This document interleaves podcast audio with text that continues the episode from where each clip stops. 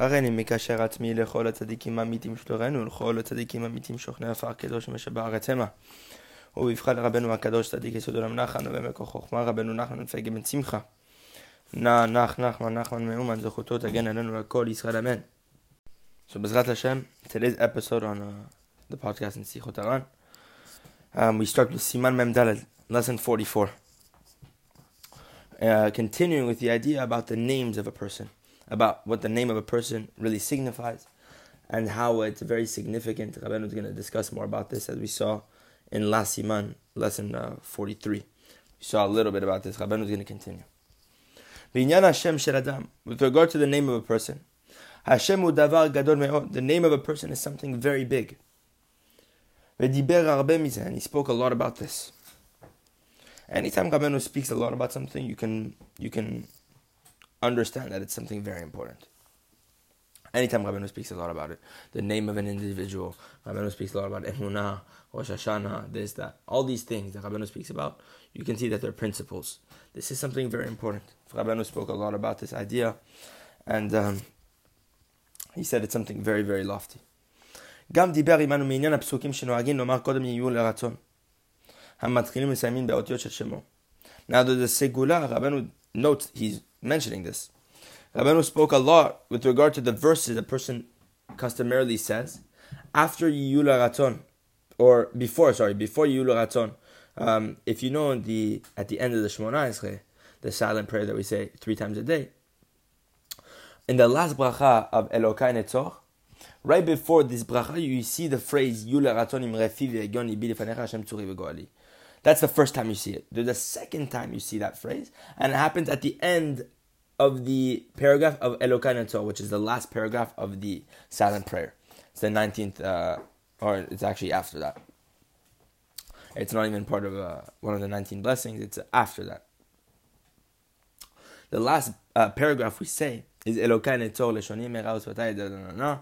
At the end, you see the phrase Yihyu L'ratzon Imrei Fi V'Hegyon Libi Lefanecha Hashem Tzuri V'Go'ali. So right before you say that phrase, there's a segula to say a phrase in the Tanach, whether it's Torah, Nevi'im, or Ketuvim, that starts with the first letter of your name and ends with the last letter of your name. So for me, being my name is Moshe, I say 2 phrases with regard to this.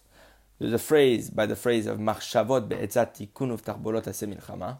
So Machshavot is the first word that starts with the letter Mem, which is the first letter of my name, Moshe. And then the last letter of my name is Hey, which is the last letter of the phrase of Machshavot beetzati kunuf tachbolot asemilchama. Milchama ends with the letter Hey. So that's that verse. That verse begins with the first letter of my name and ends with the last letter of my name. Also, Mi mizrach shemesh ad mevaob meunal shem hashem. Mi mizrach starts with the mem and shem hashem. Yud ke vav ke hey is the last one, and that's mem and hey, which is the first and last letter of my name. It's a segula to say this because if a person forgets, we know that we just discussed that when a person passes away, he can easily forget his name because that person falls into depression. Very deep inyan Rabbeinu discusses here. Signifying that there's actually emotions with regard to the dead person, before he's brought to judgment and everything, or on the day of judgment. Now, nonetheless, when a person passes away, he can forget his name. A segula to remember your name is that you say this every single day, whenever you do the silent prayer 3 times a day. You say this phrase to remind you of your name. That B'ezrat Hashem, on the day of judgment, you can remind yourself and recall your name when these angels ask you your name. So we see this. Anyways, Rabbeinu spoke about this, and he spoke about the segula to read these psukim that begin and finish off with the letters of your name. And he said, Rabbeinu said that he had the ability, he had the wisdom to explain all the names of those people that were standing around him, and he was able to show you what these names imply and what they hint. Uvyoter me Rabbi Shimon diber harbe. And more than anyone, Rabbeinu picked out an example by the name of a student, Rabbi Shimon. He was standing there at the time. Rabbi Shimon Ben Behr was Rabbeinu's first student. When Rabbeinu, right before he got married, at the day of his wedding, he attracted a follower because he saw this person saw that he was a very big tzaddik, and he was also I think he might have been 3 years older than Rabbeinu at the time? I don't know. I could be wrong. Around the same age of Rabbeinu, I think. Anyways, Rabbeinu was 13 when he got married. And Rabbi Shimon was around that age as well. And he became Rabbeinu's follower on the day of Rabbeinu's wedding. Now, Rabbi Shimon was standing around at that time when Rabbeinu was speaking about the idea of names. And Rabbeinu chose Rabbi Shimon for an example. And he started speaking about Rabbi Shimon more than anyone. Shimon u tsiruf avon mash. Rabbeinu started playing with the word Shimon. He said Shimon is a play on the words Avon Mash, which literally means free of sin. That Shimon was free of sin. Rabbeinu did not want to explain more than this. And Rabbeinu just said like this. That this combination of letters of Avon Mash, which create the word Shimon, he was saying this is literally the entire essence and aspect of Rabbi Shimon. Rabbeinu was saying that your entire aspect, Rabbi Shimon, is the fact that you're free of sin. There's an entire story about this, by the way, about how Rabbi Shimon was banished across the river, the Danube River, and came back years later, completely free of all his desires. Rabbeinu said that he was completely free of sin. There's an entire story about this.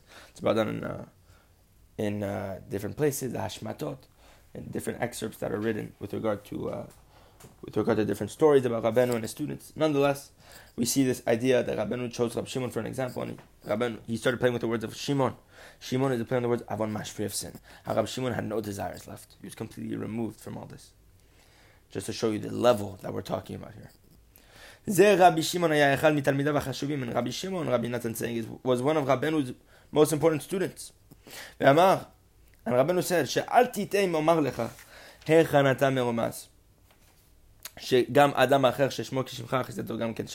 Rabbeinu said, do not be confused, do not mislead yourself. If a person comes and tells you, yeah, but what if another person named Shimon, what are you going to interpret with regard to his name? That he's free of sin? What if he's not? Rabbeinu said, do not mislead yourself in thinking that just because they have the same name, they have the same aspect. There's a different combination of letters over there with regard to each person and wherever they stand. That determines, that you can determine where he is, who he is, with that combination of letters.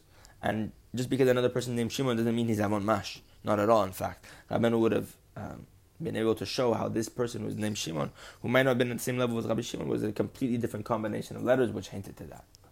Anyways, Rabbeinu was saying, do not be misled by this. Al tomar ken, do not say or do not think that just because another person named Shimon, that he too has the same aspect as Rabbi Shimon Ben Behr, that we just discussed. And from the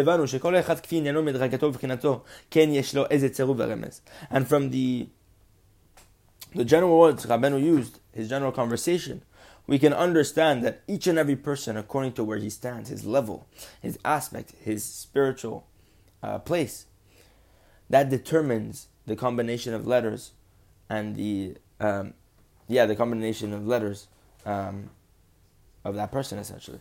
So the according to that level which he's at, that will determine the combination which Rabbeinu will show us with. That will determine the combination of letters that this person represents. Rabbeinu knew all of this very well to the truest, to the highest possible truth, with regard to each and every individual he could ever come across. Rabbeinu continued. That the combination and permutations of letters is something very big. Rabbeinu continued. Sha Tura Shiro Gedora, Rabbeinu said his Torah is very awesome. But in the place when Rabbeinu plays with letters and letter permutations, whether he uses acronyms, maybe he takes the last letters of a phrase and he shows you how a word is hinted there. Nonetheless, anytime Rabbeinu plays with letters and wordplay, Rabbeinu said his Torah is even bigger over there.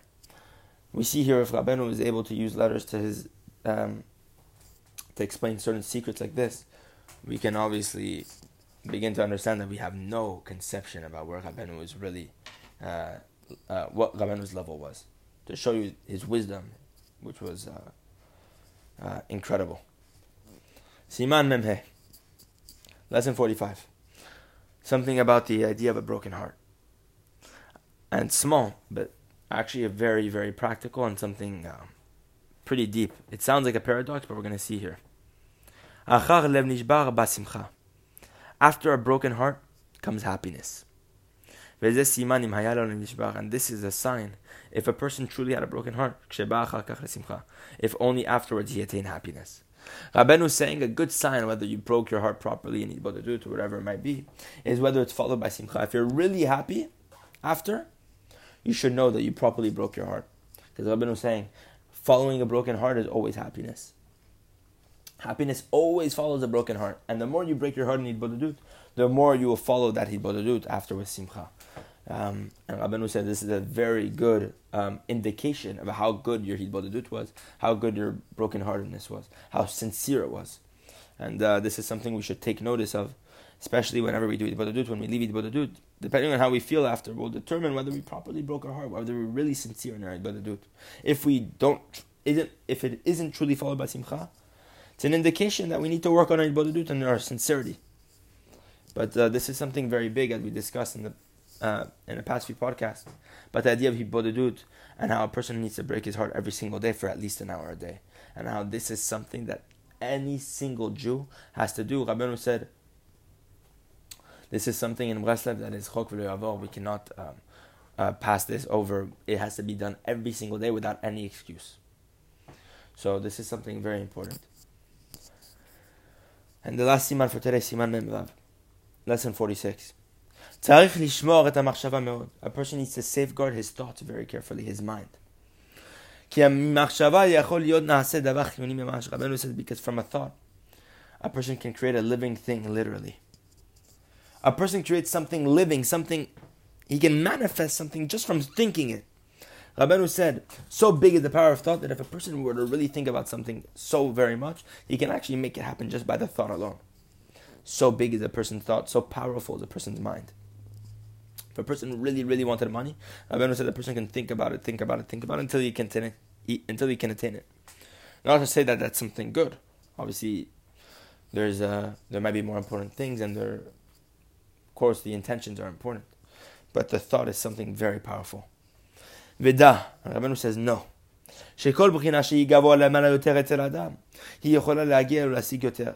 The higher a faculty, the more and the further it can go or reach and perceive.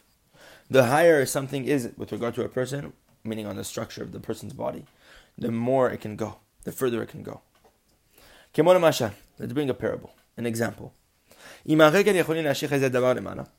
were to put something on your foot, it can only throw something, it can only lift that thing that high, right? If you were to throw something on your foot, if you're going to put something on your foot, try to lift that thing. If you were to put a ball on your foot, try to lift that ball as high as it could go. Can go probably a little bit high. If a foot can throw something high, with a person's hand, he can throw it even higher. If you were to put something on your foot, it wouldn't be able to reach as far as if you put something in your hand, you threw it up with all your force, versus if you threw something up with your foot. You know, you lifted something up with your foot. I'm not talking about kicking it, I'm talking about lifting it. Now, Rabbeinu says that's because the hand is higher up on the body. It's positioned higher up. Speech, a person's mouth can perceive and can go much further. Because a person can speak from much further. You can only throw something far, but with your mouth, you can scream something that can be heard much further. For example, if you were to throw a tennis ball to someone, you can only throw it that far, but you can scream something. A person can be much further back, and he can still hear it. So you see that the speech has the power to transfer your message much further than a person can throw something to someone. So, because the person's mouth is higher up on the body, it has a greater koach to reach something further. But a person's ears are something even above the mouth, meaning you can listen to something even more. Listening is higher. Meaning the power of your ears, it can hear something from much further than you can transmit a message. Meaning you can only scream something so far while a person can hear, but you can hear something from much, much further. What does that mean? What I mean is like this. It's not by speech. Don't forget about the example of speech. You can only hear from so far if someone's screaming something. But, for example, if a person shoots a gun, or for example, a cannon, You can hear that from very, very far, more than you can scream something while another person hears you. But seeing something, because the eyes are higher up than the ears, seeing something, what do you call it? Seeing can be perceived from much further. Seeing can go that much further. Because with your sight you can literally look at the heavens. Doesn't mean you can hear what's happening there, but you can look at it. Nimtza, we find, the more something is higher up on the body, it can perceive and can go much further. So each and every faculty, depending on where it's positioned in the body, has much more koach to do whatever it can do. But the person's thoughts is loftier and much loftier than everything else. It can perceive and it can reach things that are much, much higher, supernal, lofty things, higher than the heavens. You can attain the Torah through thought. You can perceive in your mind the, you know what I mean? Hashem Yitbarach can become captive in your mind. We know this. Melech Hasor Barayatim. The king was bound in chains. It's brought down in the Zohar, the rafters, the chambers of the mind. Meaning what? You can have the king, Hashem Yitbarach himself, become captive in your mind. Rabbeinu has an entire Torah about this. Meaning God himself can come and be constricted within your own mind. It comes to show you that the mind is it can perceive things that go much, much further than anything else, any other faculty on the body. It can perceive and can go extremely lofty to very high places. Therefore, a person has to be very careful with it. This is why we have to be careful. The feet, we don't have to be as much careful as we have to do with the hands. But also, you have to be careful with what happens on the face more than anything else, you know. And all these things, the eyes essentially, and above the eyes is the mind, a person's thought. So the higher something is, the more we have to try to be careful with regard to that and to safeguard it from all impurity. B'ezrat Hashem, may we be successful in this. And keep this in mind, because this is something very, very big. It comes to show you the power of a person's thought. Imagine what eyes can do. All the more so at an infinitely higher level, what a person's thoughts can do. B'ezrat Hashem, may we have the merit to keep our mind clean and our thoughts pure.